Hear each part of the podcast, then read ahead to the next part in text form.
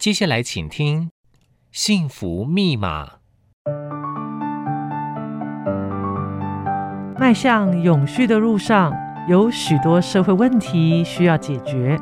抽丝剥茧到解决问题的过程中，随着人类不断合作、创新、突破，相信世界便会发生无穷的变化。坐而言，不如起而行。让我们一起为更多生命、为更美好的世代开启幸福密码吧。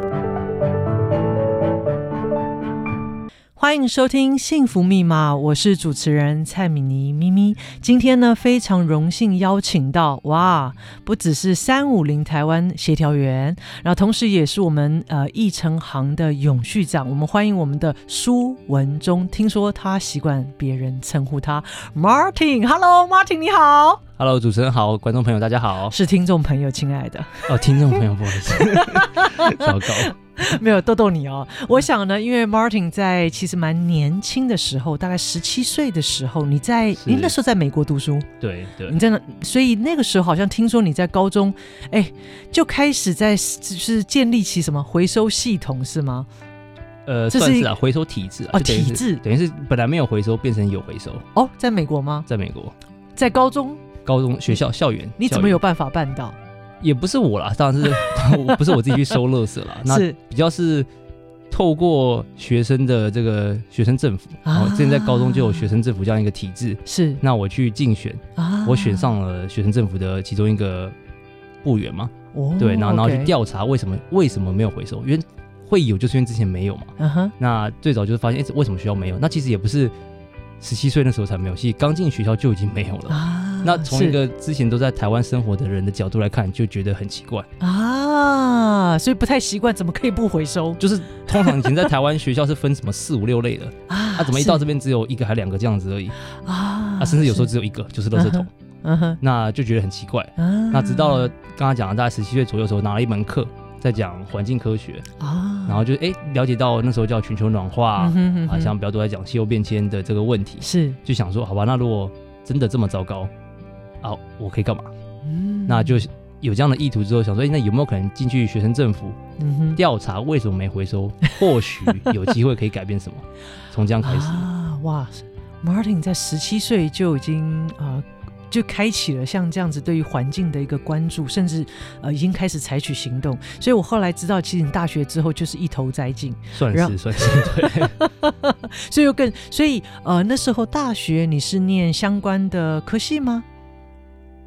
间接相关，间接相关。我之前读国际研究，嗯哼，啊，这是一个主修，然后另外是传播学。啊，所以乍听之下都没有关系啊。是，但是我在他的呃，算是他的副修或他的那个主题上面，我都是选跟环境研究相关，所以等于是国际研究，我会看国际间怎么做，呃，这个。污染的管制，呃，或是废弃物的管制，或者是近年比较常常讲的气候大会这种东西的一些效力如何，状况如何，uh huh. 或是一些比较政策性的或是概念上的一些讨论。Uh huh. 那传播学这边的话，等于就会探讨说媒体怎么去影响人。Uh huh. 那在这个过程中，我们会去探讨说怎么去影响人对于环境的关系。嗯哼、uh，啊、呃，电视啊、呃，广播、录影、uh. 影片、海报啊、uh 怎么去影响人对于环境的一些观感这些东西。Uh. 我说我当时在读这些东西。乍看之下没有直接关系，但是我自己在写一些报告啊，或者做一些研究或选一些课程的时候，我都会尽可能去跟环境做一些连接。那比较多其实是在学校的时间啊，呃、参加很多社呃怎么讲课外活动，是是，是那就会去跟环境议题比较有直接关系啊。所以说从十七岁开始，所以其实。呃，我那那我就开始好奇了，为什么？你知道，在十七岁这种青少年时期，应该更关注的是同才，要不就谈恋爱啦，要不是个人玩乐的问题。为什么你会在这个生命年纪，呃，持续的关注环境的议题？而且，呃，也其实从大学毕业之后，其实你一路是不是在你的工作领域里头也都是涉及？是是，呃，是不是也可以跟我们听众朋友稍微介绍一下，呃，你的整个这个生命的一些，就是有几个工作历程的脉络啊？比较接近快毕业的时候啊，那时候就是在学校这边的所谓的永续办公室做实习的动作哇啊，所以等于学校在推广不断，不管是那个时候的可能油电混合车、电动车的转换、uh. 啊，或是学校的某一种的这个呃什么绿色基金的筹办，嗯哼、uh. 啊，或是呃可能回收物分分类的一个教教育的一些计划、uh. 啊，我们都会去参与这样的一些内容。那后来呢，因为这样子，我其实蛮多都在碰关于回收物或者垃圾相关的主题，嗯、所以我后来也进入了在美国的回收产业啊，在工作。是，嗯、对，那那这个之后呢，啊，就因为没有办法继续待着这份工作，所以就回来台湾了。是，那回来台湾之后，就是那时候在一四一五年左右吧。嗯、对，那等于是。这个所谓的循环经济这个概念，这个词开始在台湾萌芽。哦，那刚好有这个机会加入这样的一个呃，叫团队跟一个推广的机会，嗯、然后从呃非营利组织开始做，然后后来也加入了企业界，在做这样的一个推广跟专案的执行。是、嗯，那一陆陆续续到了比较近年，就在针对于刚刚可能提到的跟气候变迁相关的议题。嗯哼，啊、呃，可能比较针对性的是看所谓的汽油金融的部分。嗯哼，那再延续到呃现在目前的这个职位，在针对于呃。船产啊，产业界这边怎么做一个转型的动作啊？针对永续，针对能源啊，针对制造。嗯，哇，所以所以其实呃，我我就呃，当我知道呃，因为我是因为呃。你其实有许多呃，你在倡议的一些议题，还有许多一些访谈哦。那呃，我才也因为是这样，所以了解到说，哦，原来台三五零台湾，其实，在台湾有一个这样子的组织，但是其实有点陌生哎。你是不是也可以和听众朋友稍微分享一下，让我们可以先对这个组织有一些认识跟了解？可以，可以。呃，基本上它是来自于呃美国的一个非营利组织啊。对，那大概在二零零八年创立的。嗯，那主要的。主轴就是针对于气候变迁，嗯哼，但它这个名字其实也是有点意思啦。它等于是说三百五十，它讲的是空气中的二氧化碳含量，是，是希望可以降到三百五十 ppm，嗯哼，也就是浓度啦，三百五十 ppm 这样的浓度。那这样的浓度对于科学家来说是觉得是比较安全的。那其实也是呼应到我们现在这个联合国气候大会每年都在说的这个目标啊，希望在本世纪末的时候升温不要超过理想的话是一点五度啊，不然的话两度 C。那那个三百五十 ppm 的二氧化碳浓度呢，其实就差不多是在这个范围，啊、在一点五二点二两度这边。嗯哼哼。对，那那现在其实目前大气中已经大概到四百一还是四百二了，啊、所以是远高于三百五十的数字。所以组织的起心动念是这个样子。是。那它就是以这样的概念横跨到很多世界上不同的呃地区、城市、嗯、国家去做专案的推广。嗯哼。那台湾这边的话呢，我们也是针对这样的概念去创立的。是。那当时他在创立的时候，其实在近年来就比较有。明确的三个分支或三个方向去执行。第一个是针对于这个所谓的化石燃料产业的这个暗场的新建，希望去完全的避免啊，包括不想再有新的这个燃煤厂啊，或是这个电厂啊，或者是石油探勘这样的一些动作。那再来另外一个是针对于比较像是这个呃，怎么讲资金的投入，我们希望可以避免不要资金投入到这样的产业。对。那再来就是做一个能源转型，变成百分之百的再生能源。嗯哼，那上林台湾是比较针对于资金的这一块去做一些倡议。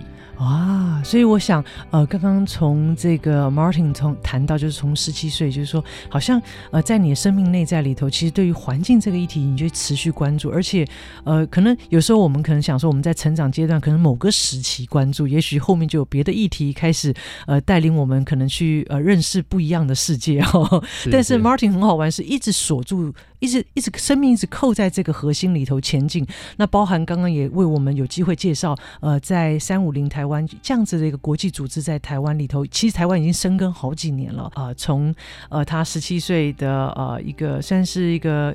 我觉得这是一个蛮有趣的一件事，就是从台湾然后到了美国，发现到，哎，奇怪，怎么美国在这样子回收的一个所谓的一个系统里头，好像或许还有呃可能为这个环境尽份心力的可能。那一一个这样子一个十七岁的年纪就就开始采取了某些行动，但是当然你呃，因为刚好我有一些机会哦，就是说在台湾，其实我也呃常常接触很多青少年，哎，奇怪，那查贼哈，就觉得说，哎，那呃就是说在。很好奇，所以就开始好奇，到底是什么样的呃，什么样的因缘际会之下，或者是什么样的动力，会让 Martin 呃，在就说一路上从高中开始一直到现在，都持续的关注环境议题，呃，然后不断的透过各种可能来进行呃一些思索，或者是带采取行动，甚至很积极带来改变。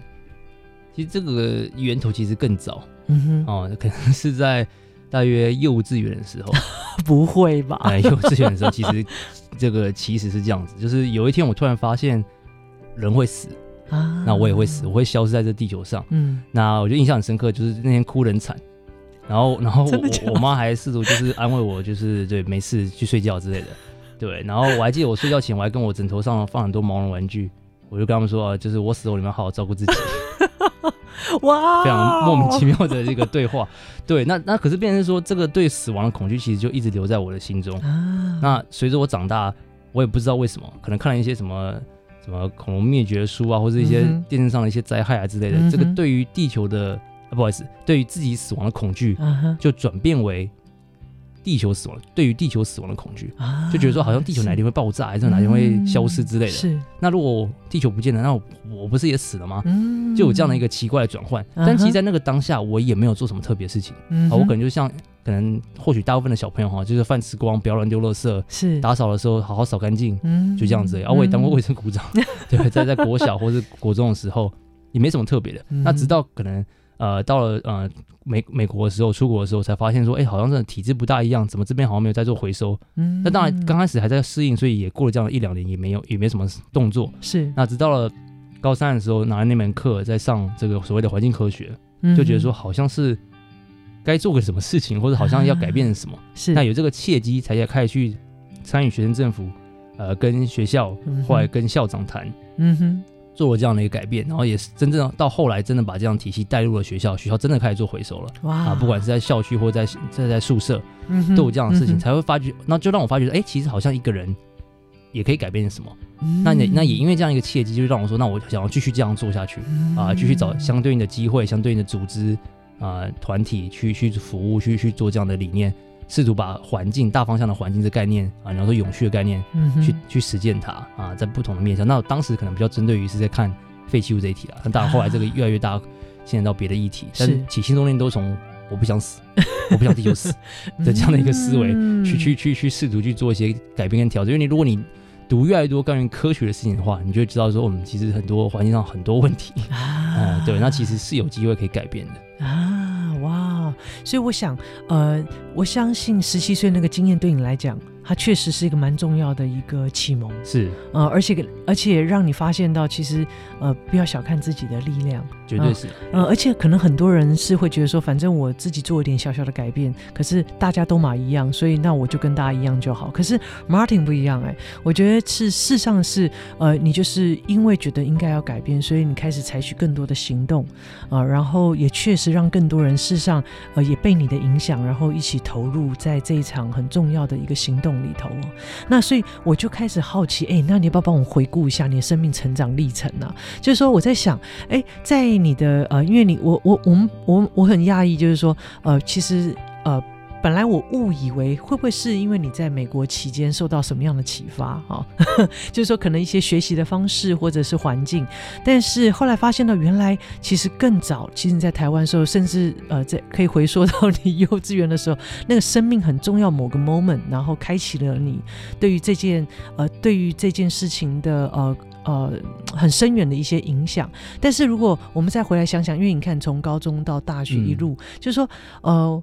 是是不是也有一些呃某一些呃就像这样子的一个一个呃十七岁的一个很棒的一个经验，也许是这样启蒙了你嘛哈？那在你一路上走来，有没有一些像这样很深刻的经验，或者是在你的学习里头有一些呃，譬如说一些引导，呃，也促使了你呃呃带来了呃就是更多的思辨、独立思考的能力，自自主学习的某一种动力。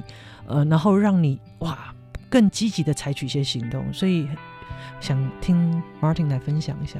高中那段时间绝对是这样的一个呃转捩点跟，怎么讲思绪思考的一个培养了，对吧？因为像我刚才提到这个呃自然科学的课程，嗯，它其实就是在做这个事情啊，等于是老师讲讲了不同的这个环境圈或是地球上发生的一些事情。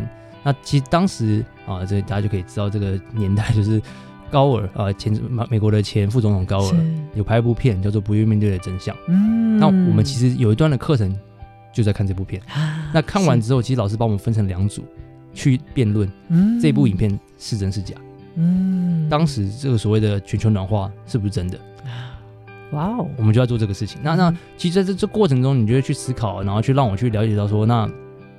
不管我，我其实我老说我会忘记我们最后是哪一哪一队赢的啦，到底是他觉得他真的假的？那只是变成说，呃，老师想传达概念，就是说这是一个重要的事情。那那那有些人想要因为这个去做点什么，那我觉得也是在这个过程中让我去连接到可能过往这个对于死亡的恐惧，或对于地球死亡的恐惧，就说好吧，那是不是真的要做点什么了？那我甚至我印象很深刻，因为当时也在看很多这个什么超级英雄电影啊之类的，我觉得觉得会让我思考说，哎，这样今天有个坏事情发生，好，如果说怀疑这个有些不好的事情发生了，我是要去做什么事去救这个事情呢，还是不救？嗯，那我那时候的联想是说，那如果现在看一部电影啊，超级英雄电影的时候。蝙蝠侠看到问题发生，他在看到这个这个这个怎么有人要被抢了，是到底要不去帮那个人？呃，搞完那个人无所谓，他被抢，那你的没关系啊。那我后来在想这件事情的一个另外一个连接点，就是说，哎，那好，或许那个人无所谓，他被抢就算了。但对大环境来说，有这样的一个犯罪行为是不好的，嗯、所以这个事情应该还是要被制止。是，所以他应该还是要去做这个事情。嗯、那反向去思考去看环境议题，对我来说也是一样。或许有些人就无所谓，是。啊，就是。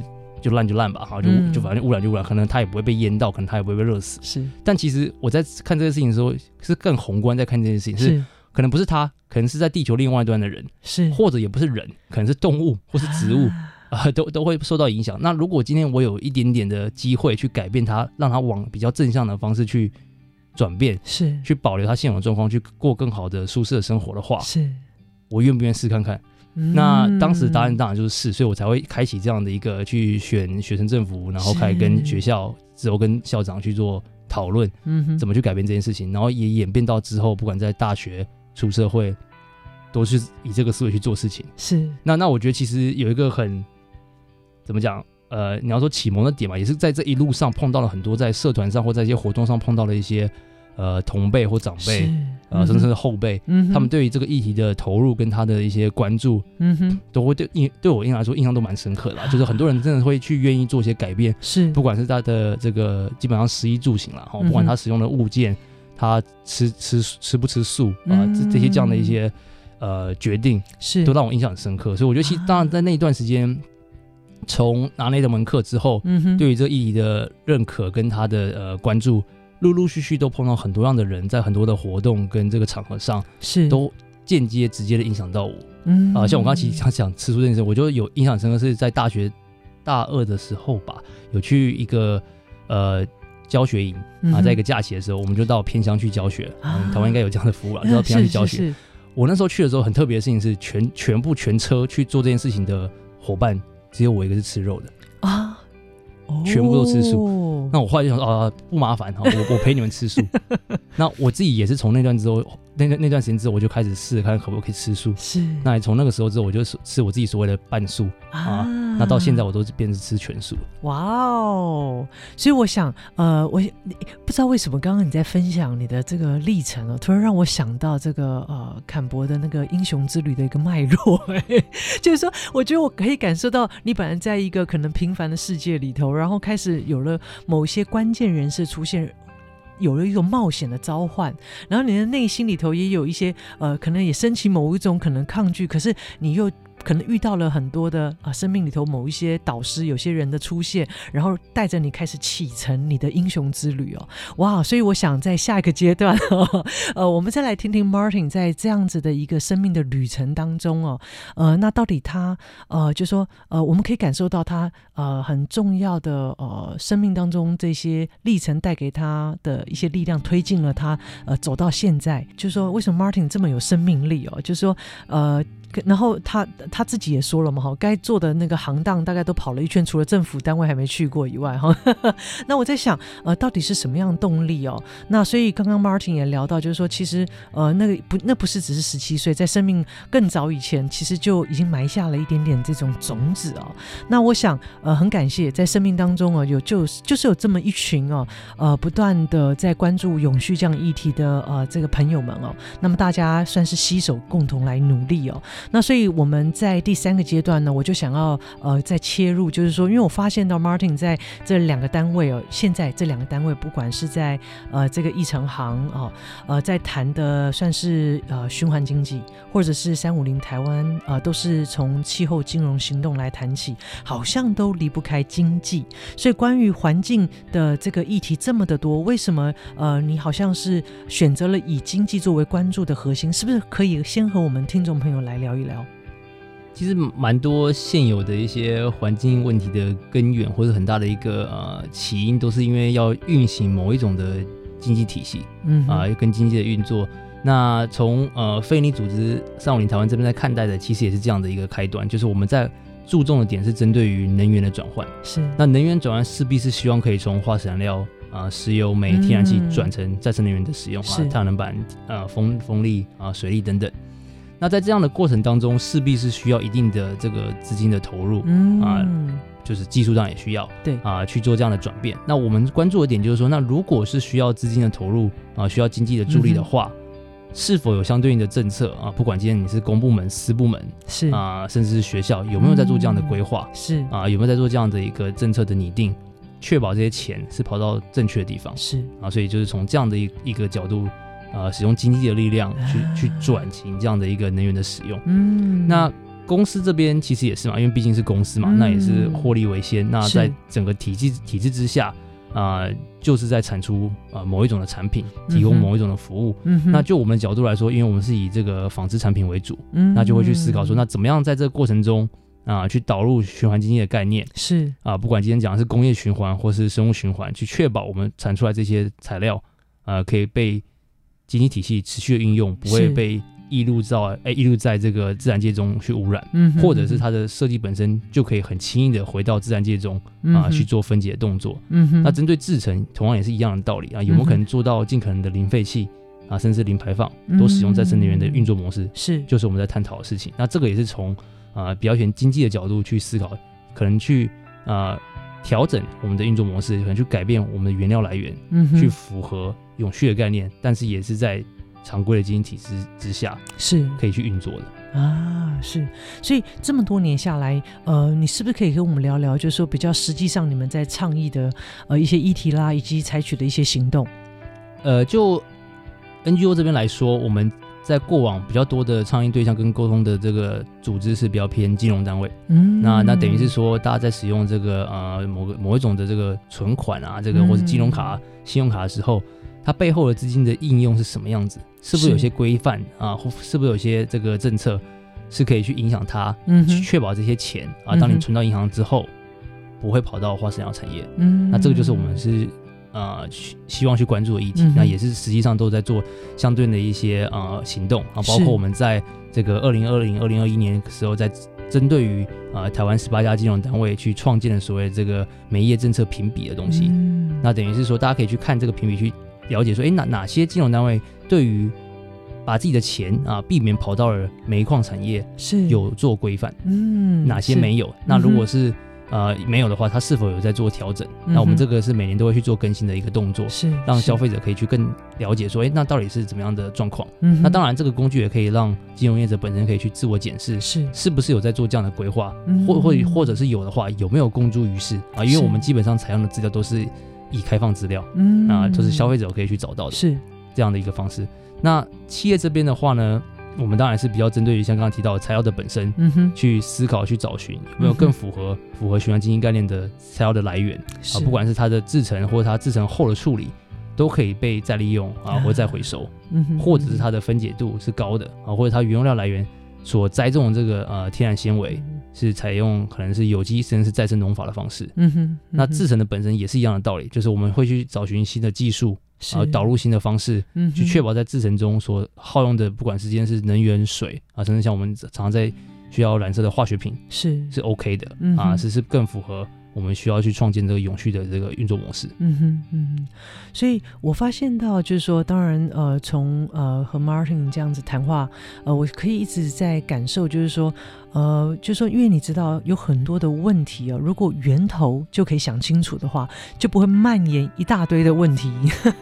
所以，其实我们应该，我们看到的问题已经是现象了，可是会制造出这些一连串的问题，一定有个最源头的起因啊，所以呃，当然我们希望可以不断去寻求从源头就有可能，比如说减量啦等等的这种根本方法来解决环境的问题。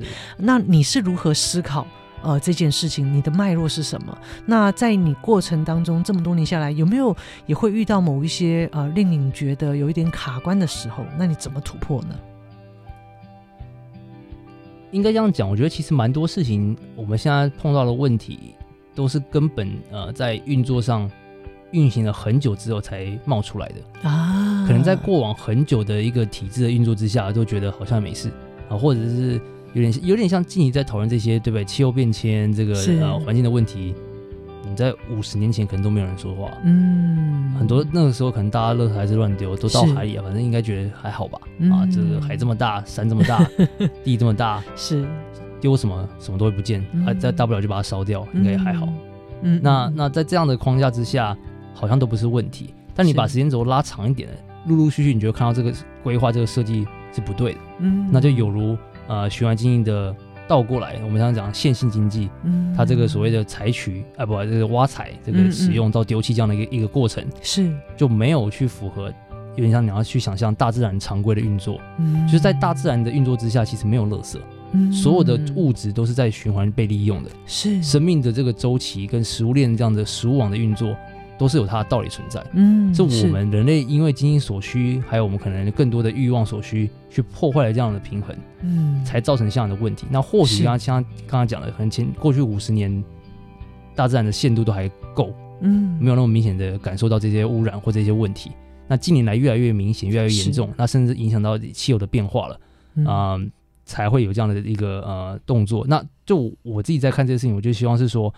好，那如果这个是一个问题的话，那有没有可能从根本开始去改变它？嗯、我们在规划、我们在设计、在制定政策的时候，不管今天讲的是呃公部门、私部门或是一个社会体系，就应该去思考全盘的去看，说怎么样可以运作，但是又不会有这么大的负面影响。是，那这其实，在过往都有这样的一个模式存在，就是我们很多时候在看一些永续议题跟一些永续的这个呃生存的方式的时候，你会去看到世界各地的。原住民族群，嗯，他们其实就在过往一直都是一个很平衡的方式跟大自然共存，嗯，然后也不会造造成太巨大的负担，是。他们跟周遭的生态环境是平等的，嗯，不会像现在大部分的，不管是开发中或是已开发国家，是。跟自然环境的关关系，大部分都是一个剥削的，是。都是它是我的一个资源来利用，不管今天是一棵树或是一只动物，是，是所以在这个观点上，最原先的观点上就不大一样，是，那你怎么去重新改变这个头？去去调整它，嗯哼，的确是很困难的。那那不管今天是在非营利组这边的倡议，或者在公司这边运作，都是在碰到碰撞这样的问题。是，就等于说你你已经在体系当中了，嗯。那你今天想要做的事情是改变体系，是大部分人都会不习惯，甚至根本想不到。那你唯一可以突破的点，就是必须从小的方面去做着手。他一定要先踏出一步，才会知道踏一步是可能的。嗯，不然大部分人他觉得连转向都不可能。嗯，那我们现在要做的事情是找可以承受的范围内。去做一些行动，让他知道说这个东西是有机会改变的。嗯，那我觉得我们在不管是倡议这边呃非营组织的行动，或者是呃公司在做的一些计划，嗯，都是以这样的思维去做突突破去做推进。我们可能会去先盘点现况是什么，是拟出一个可能的一条路径，再去突破说好，那如果这路径要这样做，到底有谁需要支持？嗯啊，有谁需要帮忙我们？嗯，那再看在所限的资源跟时间限度之下。去做到什么程度？嗯哼，那可能就先这样开始。嗯哼，哇，我想呃，虽然呃，这个 Martin 娓娓道来哦，就是说呃，在但是从您刚刚在分享的过程当中，其实已已经可以略见哦，这一路走来其实是不容易的哦，因为呃，我们都知道，我们应该若能够呃把能够在源头就清楚的话，就不会蔓延许多的问题。可是确实就是呃，我们其实我们有时候人类会觉得自己。这个蛮伟大的哈，然后呃，觉得我们好像仿佛是呃，但是就是好像可以主宰某些什么，但是我想这么多年下来，我想呃，或许呃，我们可能要重新重新去思考，呃，就是说呃，当我们只是在现象当中这些问题打转，可能呃，可能我们要看看，就是创制造出这这么多的现象，其实还是来自于我们人本身，呃，我们的许多的起心动念跟我们的一些思想哈，听到那个。Martin 谈得很深入哦，其实，呃，内心里头其实有些触动啊，但我相信一定不容易，呃，因为呃要去抗衡某一个你知道，就是多数人的某一种呃思维或者一种习惯啊，那呃，所以这么多年下来，你期待带来一些什么样影响跟改变呢？我觉得当然是希望我们在推的议题啊，或是。转变的模式可以有更多人愿意接受，是。因为其实这个都是双向的嘛，就是不是什么我们一直讲啊，或者一直推事情就会发生了，是。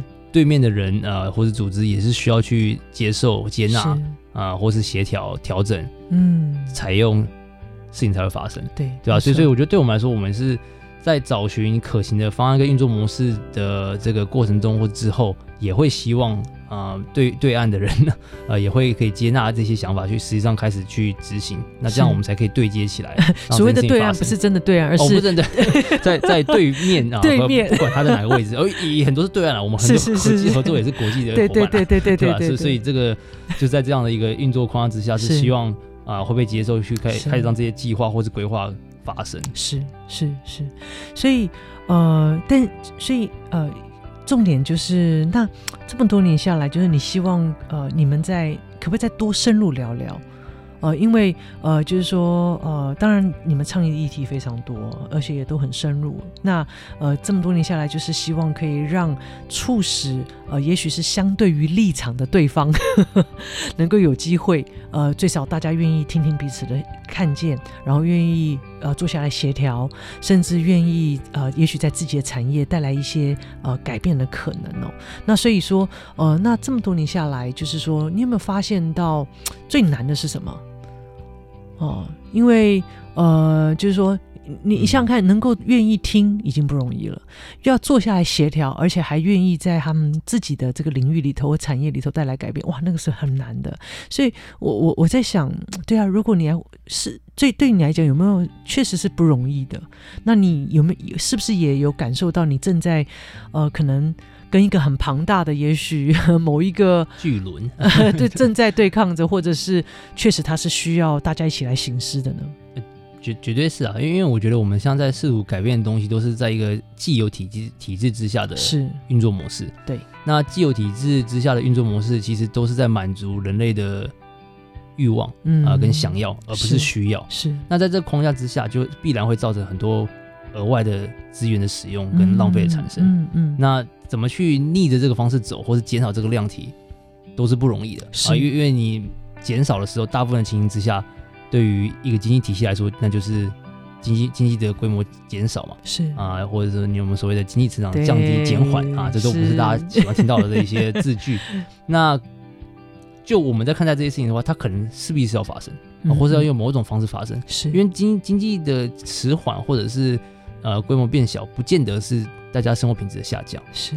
因为因为其实，在刚刚提到，就现在拥有的或者是已经存在的都已经太多了，是怎么样做一个公平的分配跟有效利用才是真正的问题。嗯、那怎么样在我们在做的议题，不管是在金融这边或者在制造业这边，我们就在思考这个问题：怎么样可以去减少我们的影响？怎样去减少我们的制造？是还是可以达到一样的效果？是啊，或者满足大家的需求？是。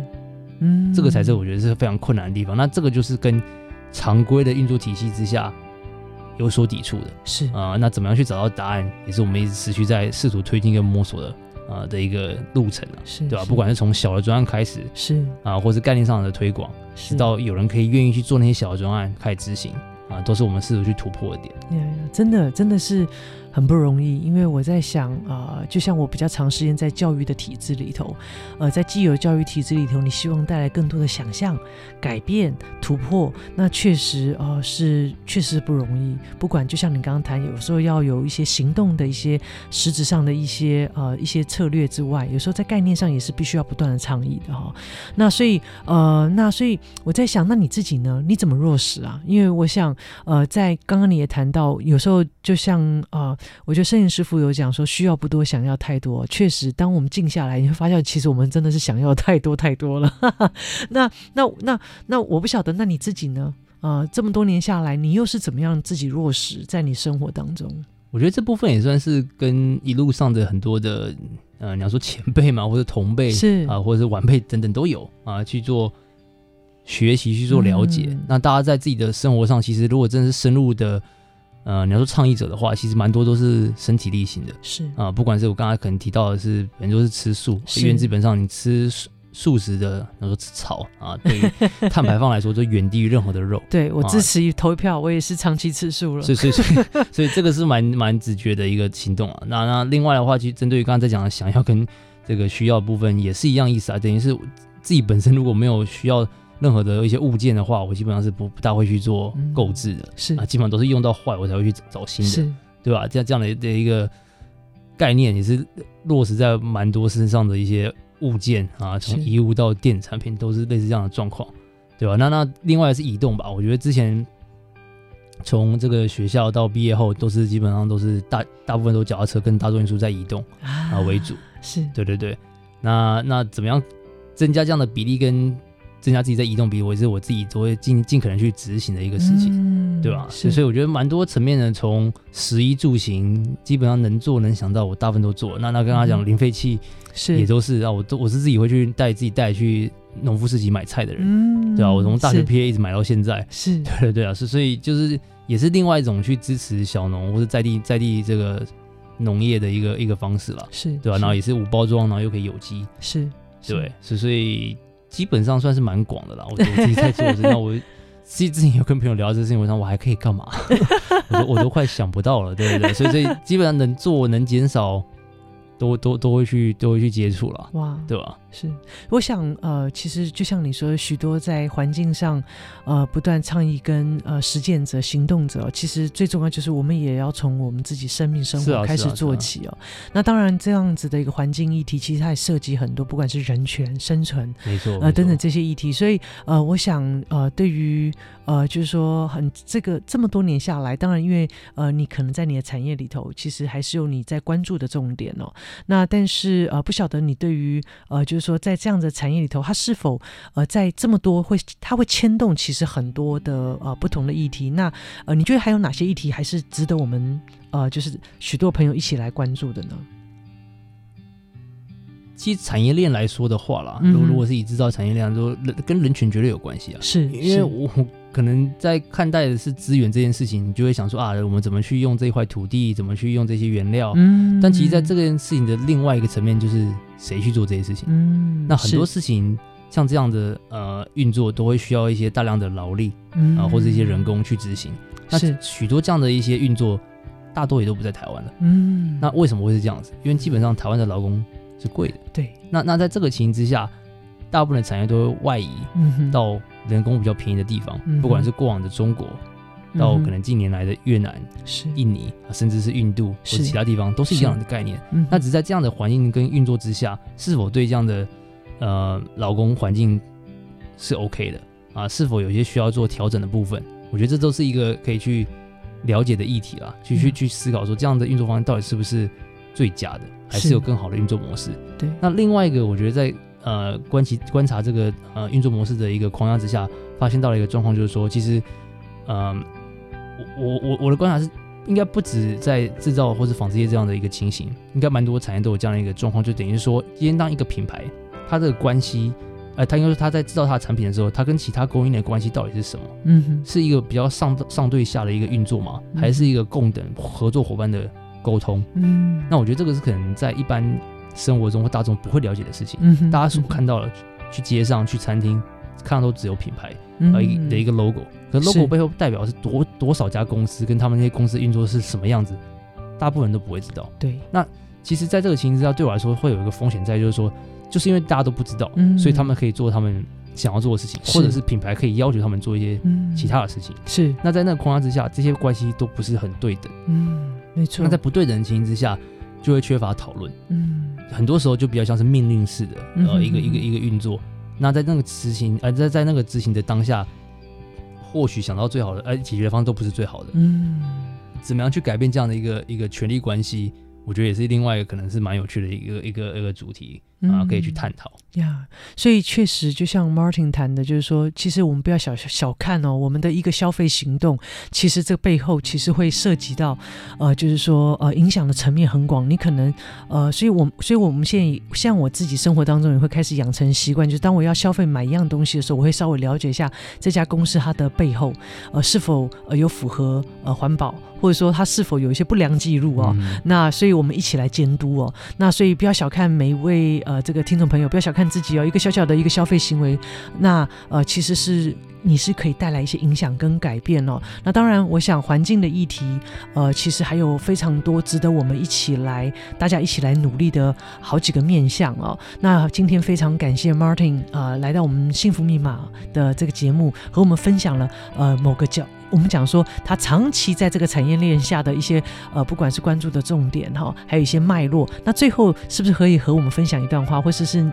呃，不管是你自己受用的一句话，或者是你想和我们听众朋友分享的一句话呢？我觉得其实刚刚在讨论这个消费者力量，我觉得其实就是算是概念上对环境议题，我对我来说影响蛮深的其中一句话，就是好像有一句很明，哎。